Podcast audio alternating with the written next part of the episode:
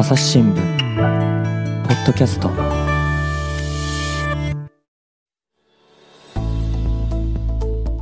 朝日新聞の水野あずさです。さて前回に引き続きまして今回も選択的夫婦別姓を取り上げていきたいと思うんですけれども今回もあのゲストをお呼びしております、えー、選択的夫婦別姓全国陳情アクション事務局長井田奈穂さんです。井田さんよろしくお願いいたします。よろしくお願いします。お願いします。あの前半の方ではあのそもそも選択的夫婦別姓ってなんだということで、まああの夫婦ね今は夫か妻の姓どちらかを選んで同姓を名乗らなければいけないっていう決まりなんですけれどもこれを希望すれば夫婦が名字を変えずに結婚できる選択肢を加えてほしいっていうのが選択的夫婦別姓なんですけれども、まああの、はい、なかなか進んでないんだよねという話をちょっと前半でもねしてきたんですけれどもあの、はい、後半ではあのちょっと昨年のあの選択的夫婦別姓にまつわるいろんな動きをちょっとあの振り返りたいなというふうに思ってるんですがあの、はい、まあ、まず一番大きかったこととしてはあの自民党総裁選で岸田さんがあの選ばれたっていう時がありましたけれども、はいはいね、岸田さんはあの選択的夫婦別氏制度を早期に実現する議員連盟というのの呼びかけ人の一人なんですよね。そうですね。非常に、あ呼びかけ人のあの方がなってくださったってすごく嬉しかったんですけど、実は4人総裁選に立たれましたよね。はい。あの中で、高市早苗さん以外は議連の役員なんです。なるほど。うんうんうん、はい。なので、えー、どの方がなったとしても、まあ、高市さんはおそらくならなかったでしょうけども、うん、どの方がなっても、あ、推進の方向に行くであろうなというのはすごく期待がありました。そうですよね。まあでも実際にこう、まあ岸田さんが首相になり、はい、あの、まあ党の役員人事とかがされるわけですけれども、それを経ての井田さんの実感としてはどうでしたか、はい、えっ、ー、と、えー、私たちはリーダーシップで、これはもう旗振り役としてきっとやっていただけるであろうということをまず期待をしたんですけれども、うん、えー、やはりその党内に、あの、自民党の中に一部だけしかもう反対の方々いらっしゃらないんですけど、うん、その方々と割れて、えー、まあ、選挙前に割れたりとかすると、こう選挙戦を一緒に戦えないという懸念があったんだと思うんですね。はい、なので、えー、まず総裁選の段階で非常にちょっと忖度した感じの、えー、まあ、ご回答になった。私たちもあの、総裁選候補の4人にアンケートを取ったんですけど、はい、岸田、あの、首相に、あの、当時、まず首相でいらっしゃらなかったですけど、質問したのは、例えば、えー、法改正を、まあ、衆院選の自民党公約に掲げますか？いいえとか、うん、あと、総裁になったら、法改正を推進しますか？いずれも選択しないってなったりとか、うん、あ党議拘束を外して、これは議論にあのちゃんとすべきだと思いますが、どうですか？って聞いたら、どちらとも言えないっていうふうになったりしてですね、まあ一旦その、まあ前、あの、前々首相の、まあ安倍さんまでは、まあ選択的夫婦ですよ。党内で議論することすらもう許されないような状況だったんですけれども、まあそれを一気に変えるのは一旦難しいけれども、まああの、推進の方が、じゃあ総裁になってくださった。そして、えー、まあ今後、あの、その、賛成の方々がどんどん表明できるようになってくれば、党内の雰囲気を変えていけば、うん、おそらく法改正に至るんじゃないかなということは私たちは期待しているので、うん、まあどちらかというと、岸田さんを私たち応援する立場っていうふうに、うん、あの今は位置づけて、例えば自民党の中でも勉強会などもさせていただいて、あなるほどですね。まああのね、はい、衆院選自体もあったわけですけど、まあ、この時に、まあ、多くの野党とまあ、公明党が導入を公約に掲げていて、はい、まあ、一方で自民党は改正による不利益の解消を主張するだけということで、そうですね。はい。な、まあ、なので、こう、まあ、旧姓で、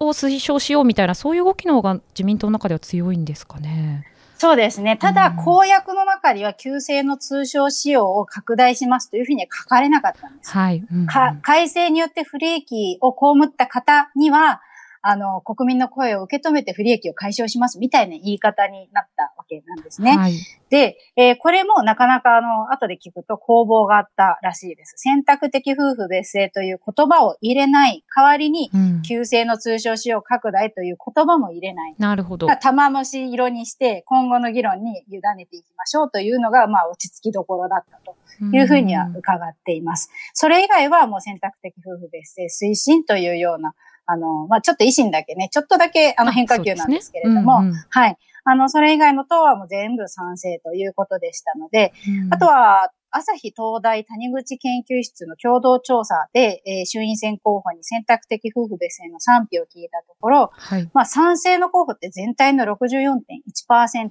だったんですね。うんうん、まあ、どちらかといえば賛成とか賛成とお答えになった方。はい、で、えー、どちらとも言えないとか、どちらかといえば反対とか、無回答って方はもうそれ以外になったんですけれども、うんうん。あのー、で、私たち、じゃあこの賛成の候補をどんどん増やしていくべきだと。いうことで、うん、衆院選前はかなり、あの、情報発信を一生懸命頑張りまして、うんうん、えー、まあ、三つのことをやりましょうというふうにお伝えをしました。はい、で、えー、一つは、えー、小選挙区の方では、政党問わず制度に賛成する候補者の方に投票しましょう。これは、うん、えー、自民党も含みます。自民党の中で一生懸命汗かいて法改正を進めようとしてくださっている議員さんもいるので、そういう方も含めて政党問わず賛成者に入れましょう。で、比例ではですね、はい、まあ野党か公明党、これはっきり賛成というふうに言っている、えー、党にまず入れましょうということ。うん、で、三つ目が、えー、最高裁の裁判官の国民審査というものにも私たち衆院選の時に参加ができたわけですね。はい、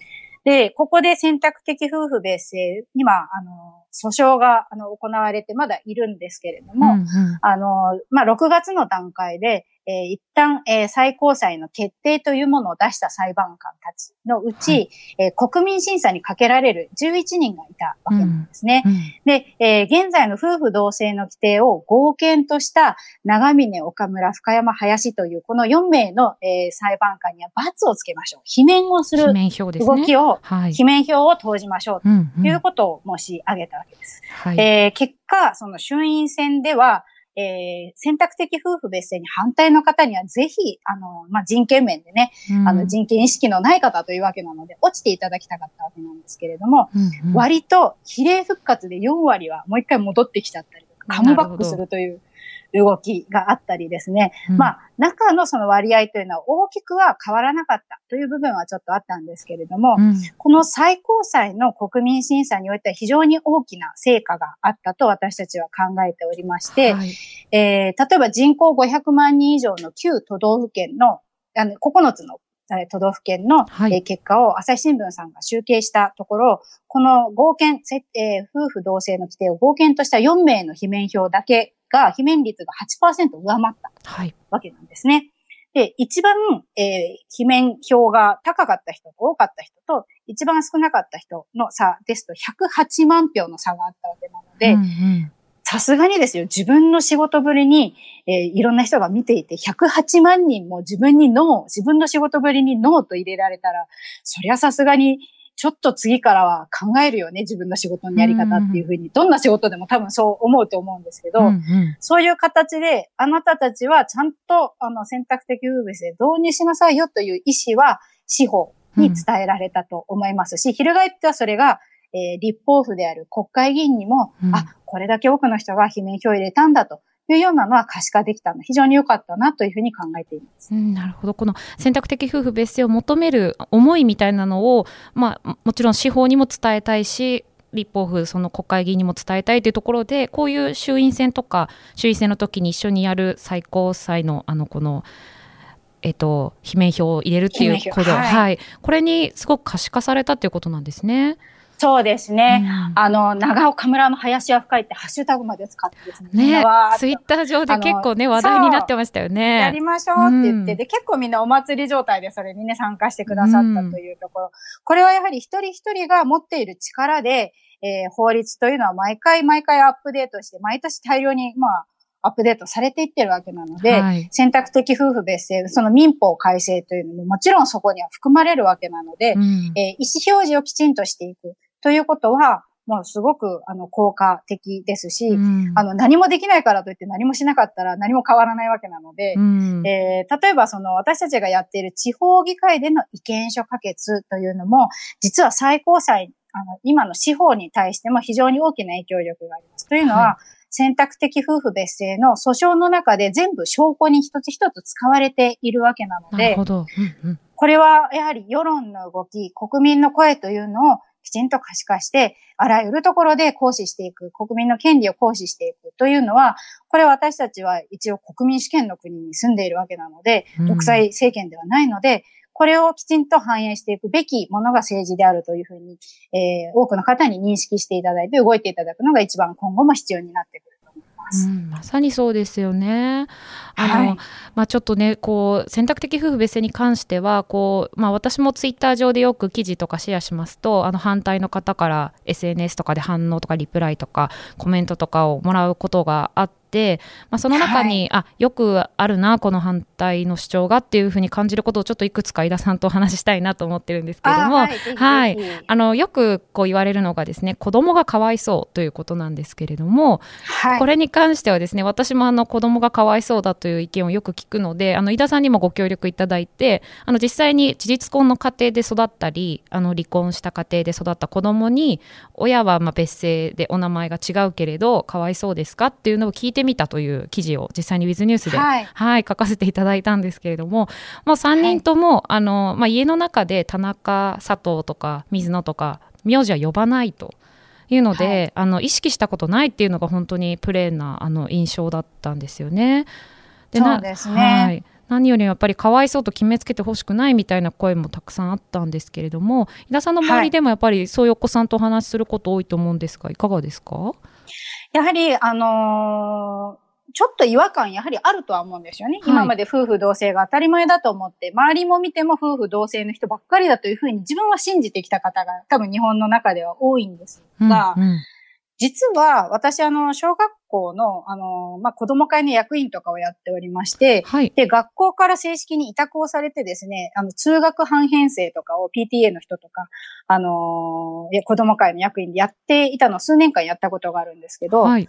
えー、一つの家庭の中に複数の名字がある家庭で育っている子供って、今でさえ1、2割はいたわけですね。私結構田舎でそれやってたので、はい、都会だともっと多いと思うんですけどね。うんうんうん1、2割はいますと、例えばまあ離婚の家庭もそうですし、事実婚の家庭もそうですし、はい、国際結婚で、えー、お父さんお母さんが、大阪直美さんとか八村瑠衣さんとかもそうなんですけれども、うんうん、まあ片方のお父さんと、あの、は名前が違う状況で育ったけど、とっても家族仲良さそうにいつもメディアに出ておられるという状況なんですね。はい、で、えー、実際じゃあその子たちはどう思ってるのかというのを、私は座談会も開いて、うん、えー、例えば国会議員の方々と一緒に、あの、じゃあどう思ってるかぶっちゃけたところを話しましょうという座談会もやったんですが、はい、みんな幾同婚にですね、幾同にですね、これ、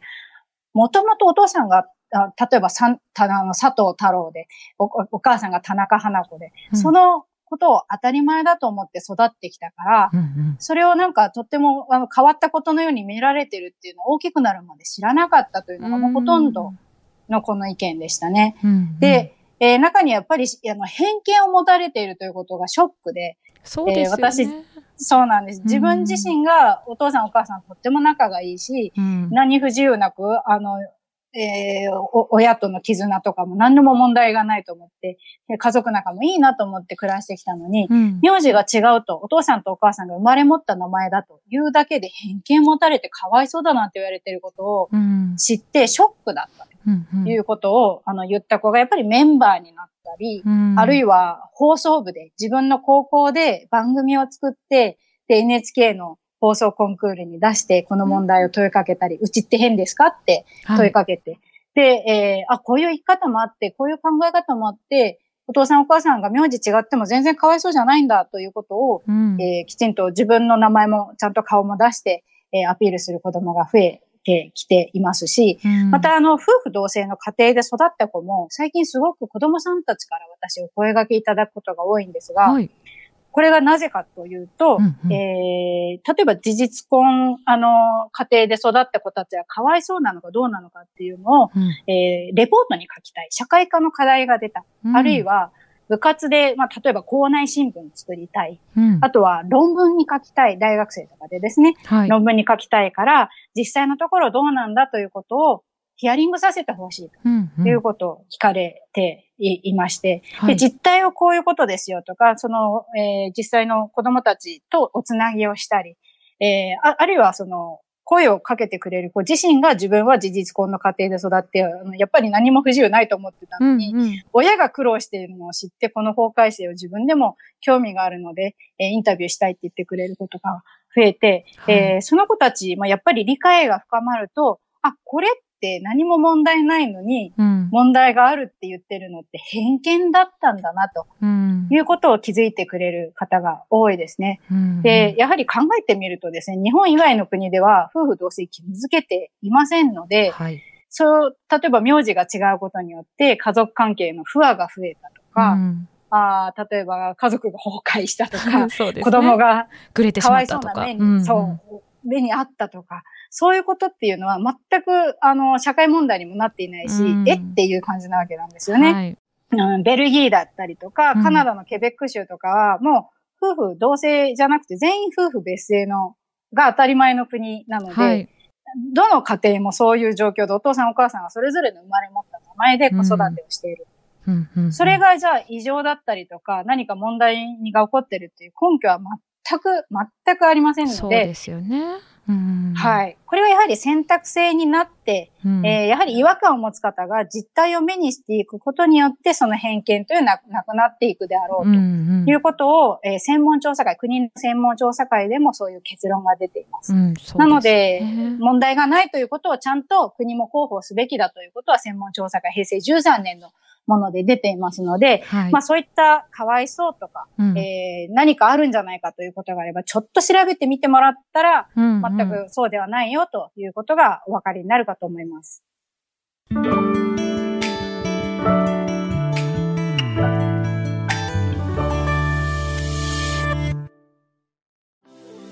今日のポッドキャスト気になるテーマだったけどネットで調べるにはどうすればいいのかな？知りたいニュースをサクッと調べるなら朝日新聞デジタルで検索。会員登録すれば5年分の記事をもっと深く読み込むこともできるよ。指先一つでなるほど広がる。朝日新聞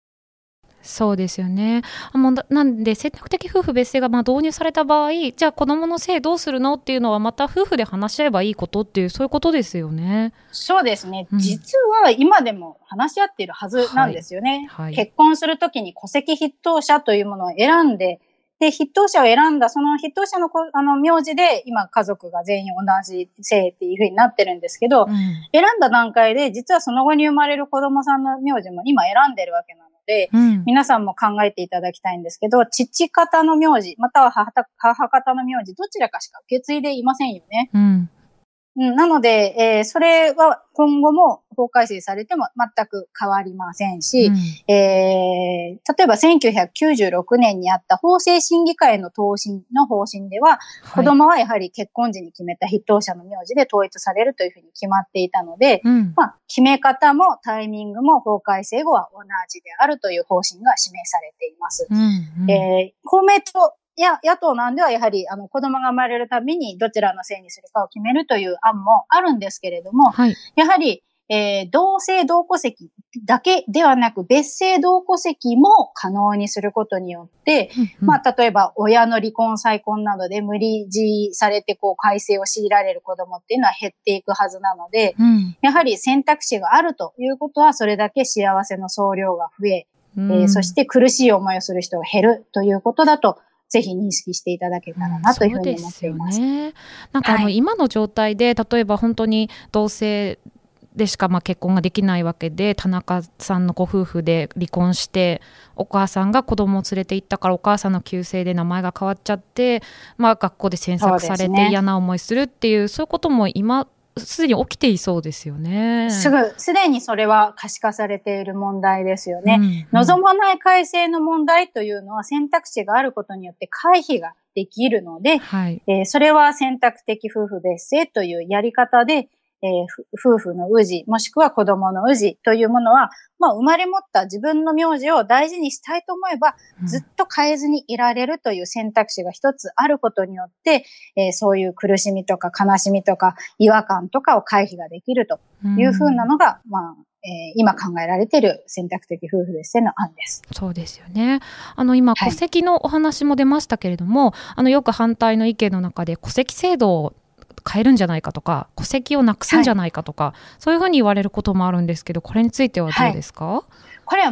全く、はいあの、当たらないですね。あの、私たちは戸籍上の家族にならせてくださいということを訴えているわそうけなですなんので、よね。そうなんです。はい。えー昨年4月の国会の答弁でも法務省も、あとは法務大臣も、うん。えー戸籍制度と、えー選択的夫婦別姓は問題なく両立すると、うん。国会でも答弁をはっきりされているので、うん。まあ、戸籍に対しては影響がないと。で、うん。考えてみていただきたいんですけど、うん。えー明治31年に夫婦同姓というのは実は始まったんですけれども、はい。それ以前は日本の戸籍というのは100%というか、まあ、夫婦別姓が基本だったわけですね。うんうんなので、もうすでに夫婦別姓で戸籍を運用した実績もあるわけなんです。うんうん。なので、夫婦別姓という、まあ日本古来はそうだった、その夫婦別姓という選択肢を一つ加えたことによって、うん。戸籍が崩壊することもなければ、えー難なく、えー戸籍というのは家族の実態を保った、うんそういう、あの、まあ、えー国民登録のあり方として今後も受け継がれていくというのは間違いがないので、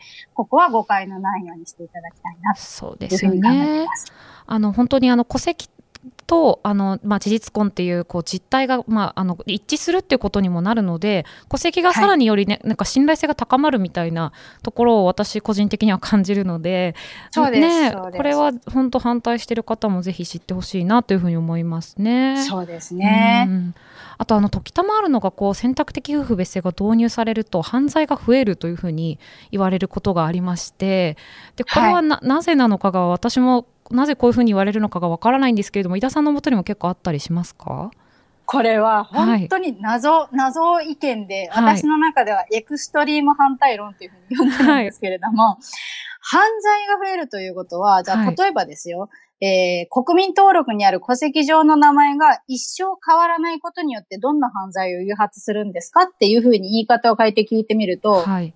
本人もわからなくなるんです。そうですよね。うん。ということは、既婚、既婚男性って今ほとんど改正をせずに、はい、えー多分一生同じ名字でいる方の方が多いわけなんですけれども、はい。じゃあその人たちの、じゃあ何か犯罪を誘発するようなことがあるのかというようなお話をすると、全くそんなことはないわけで、うん。で、時たまあの外国人が戸籍を乗っ取りに来るとい。うようなお話をされる方もいらっしゃるんですけど、はい。まあ逆にどんなメカニズムなんですかと、うん。ぜひ教えていただきたいですし、うん。それが本当であれば選択的夫婦別姓のこの導入っていうのを考えなきゃいけないわけですから、うん。じゃあ根拠を示してくださいというと、一個も根拠はないわけなんですよね。うん。で、逆に考えていただくと、名字を変える、夫婦同姓を利用して名字を変えることによって、はい。えー誘発されるか犯罪というのも実際にありまして、うんうん。えー例えば2021年の12月17日、参院の予算委員会で、えー内閣府の男女共同参画局長によって、はい。えー答弁された内容なんですけれども、はい。まあ、例えば、旧姓の通称使用とか、うんうん。あの、戸籍でない、戸籍制でない名前が公的に使われるような、うん。あの、ダブルネームとかトリプルネームで運用できるようになってくると、じゃあ何が起こるか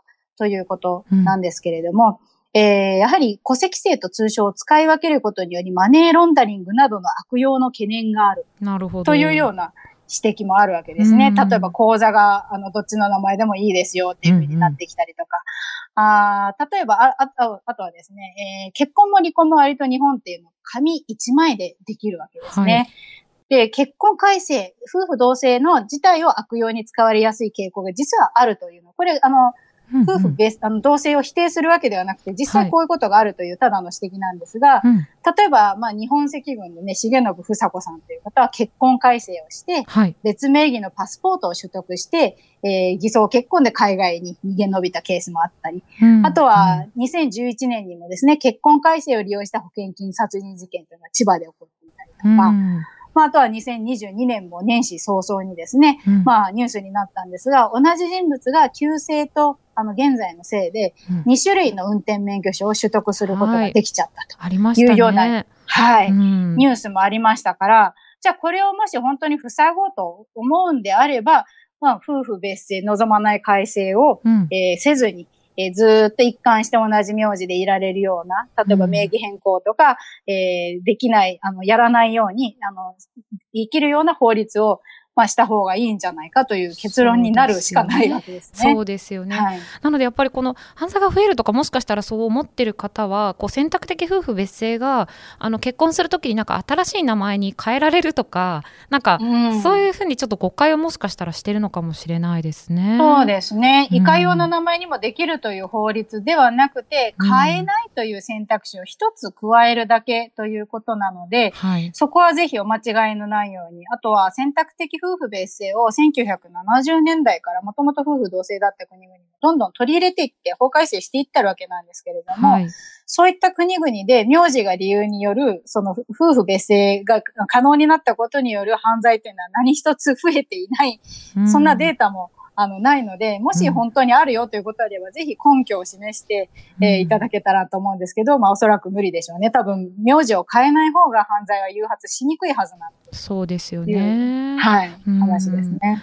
なので結構まあこう反対の方からねいろんなコメントとかいただくこともあるんですけれどもなんかこう私個人としてはやっぱりこういう話聞いているとあの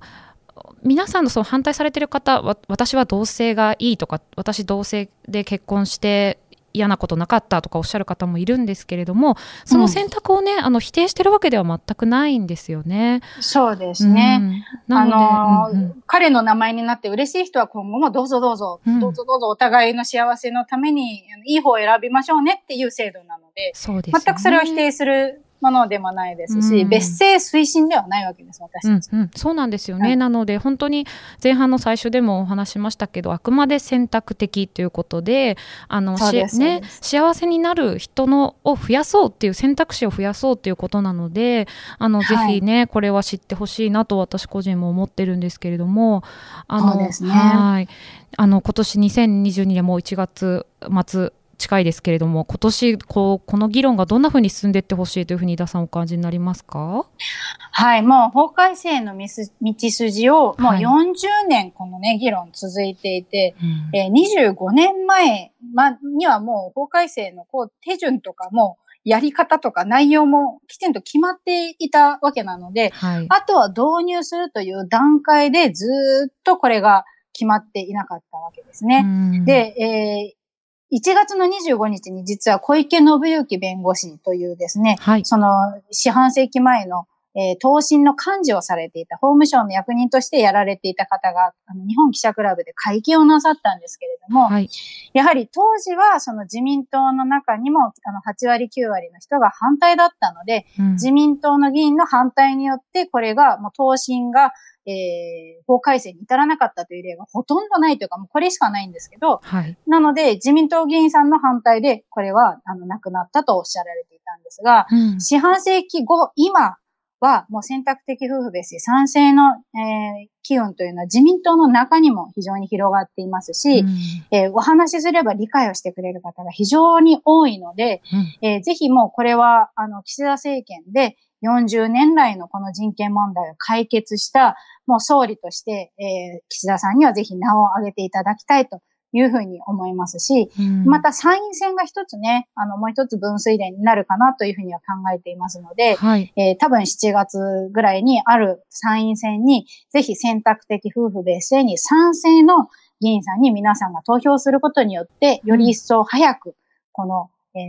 法改正が決まっていくように、私たちは動きたいですし、そのように可視化をしていきたいというふうに考えています。うん、なるほど。もうね、なんか十分議論はされてるようにも感じますよね。そうですね。うん国会の中でももう同じやりとりをね、ずっと繰り返してうん戸籍がどうのっていうのもう一回基礎からの話になっちゃっていたりとかするのが、もうこれ同じ話を、うん例えば私たちの意見書でも1992年が一番最古のものが見つかってるんですけど、はい今と同じことが書いてあるわけですね。うんそれがやっぱりこの20年経ってもうすぐ30年になろうというところでまだ決まっていないというのは、はい、じゃあ、ここの意見書に携わった人たち、非常に苦しい思いを抱えて20年、30年今来て、えー通称使用されてきたのかなそれとも事実婚で、もしくは亡くなっ、自分の不本意な名前で亡くなってしまった方もいるんじゃないかとん。いうことはすごく思いを馳せるわけなんですけれども、うん。もう待ってる人が何万人もいて、本当に困っている人たちが非常に多くいらっしゃり、はい、そして何より、これから結婚したいカップルが結婚できてないというのを、んまさに。こう、これは少子化にも非常に、あの、悪影響にもなってきますから。結構ね、ツイッターとかでもね、あの、名前変えたくないから結婚ためらってるっていうのをよく見かけますよね。そうです、そうです。ためらったまま何年もいて、結局、まあ、出産可能年齢過ぎちゃったという人たち、私たちのメンバーの中にも何人もいて、なるほど。あ幸せに安心して家族を作れないような今の状況によって、うん、これはどんどん日本もあ衰退していきますし、もしくはこれはジェンダー平等の問題でもありますから、はい、ここのジェンダーの、あのー、問題をきちんと解決して選択肢をちゃんと女性にも男性にも同等に与えるような法改正をしていないというのは、これは国連から何回も改善勧告を受けていることなので、はい、出てるんですよね。うん、そうなんですよ。対応していない国っていうのは人材も、えー、人ももうやっぱりお金も集まってこない、投資に値しない国、企業であるというふうに、やはり判断をされてきますから、うんうん、ここは ESG 投資とかね、あの、日本経済の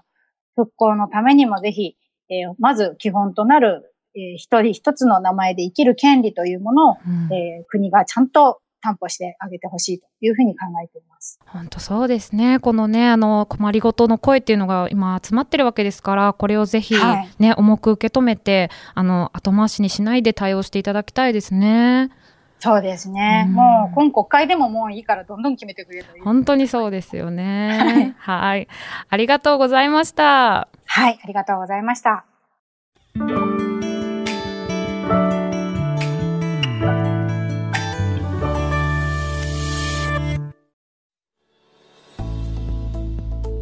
はい、選択的夫婦別姓について全国陳情アクションの井田さんをお招きして様々お話を伺ってきました。井田さん本当にありがとうございます。ありがとうございました。ありがとうございます。ぜひあの井田さん告知があればお願いしたいんですけれども。はい、はい、選択的夫婦別姓全国陳情アクションでは、えー、あなた自身が法改正に向けて、えー、地方議会もしくは国会で、えー法改正に向けた活動をすることを応援していますので、ぜひ、あの、メンバーになっていただければと思います。ご興味のある方は、陳情ワークションで、えー、検索をしていただき、私たちのホームページ、トップページからですね、メンバー登録というリンクを押していただけるとありがたいです。また、ツイッターでも私、井田ナホという名前でツイッターをやっております。あの、いろいろな反対の方からのご意見もいただきつつ、えー、そういうものを可視化していってるので、はい、えー、ぜひご参考までにフォローしていただけたらと思っています。はい、井田さんのねあのパワフルなところすごく私も力をもらっていますのであのぜひ今後も一緒になって頑張っていければなと思いますのでよろしくお願いします。はいありがとうございます。はいありがとうございます。朝日新聞ポッドキャスト朝日新聞の水野あずさがお届けしました。この番組ではリスナーの皆様からのご意見ご感想を募集しています。概要欄の投稿フォームからぜひお寄せくださいツイッターやメールでも受け付けています。ツイッターでは番組情報を随時紹介しています。アットマーク、朝日ポッドキャスト。朝日新聞、ポッドキャストで検索してみてください。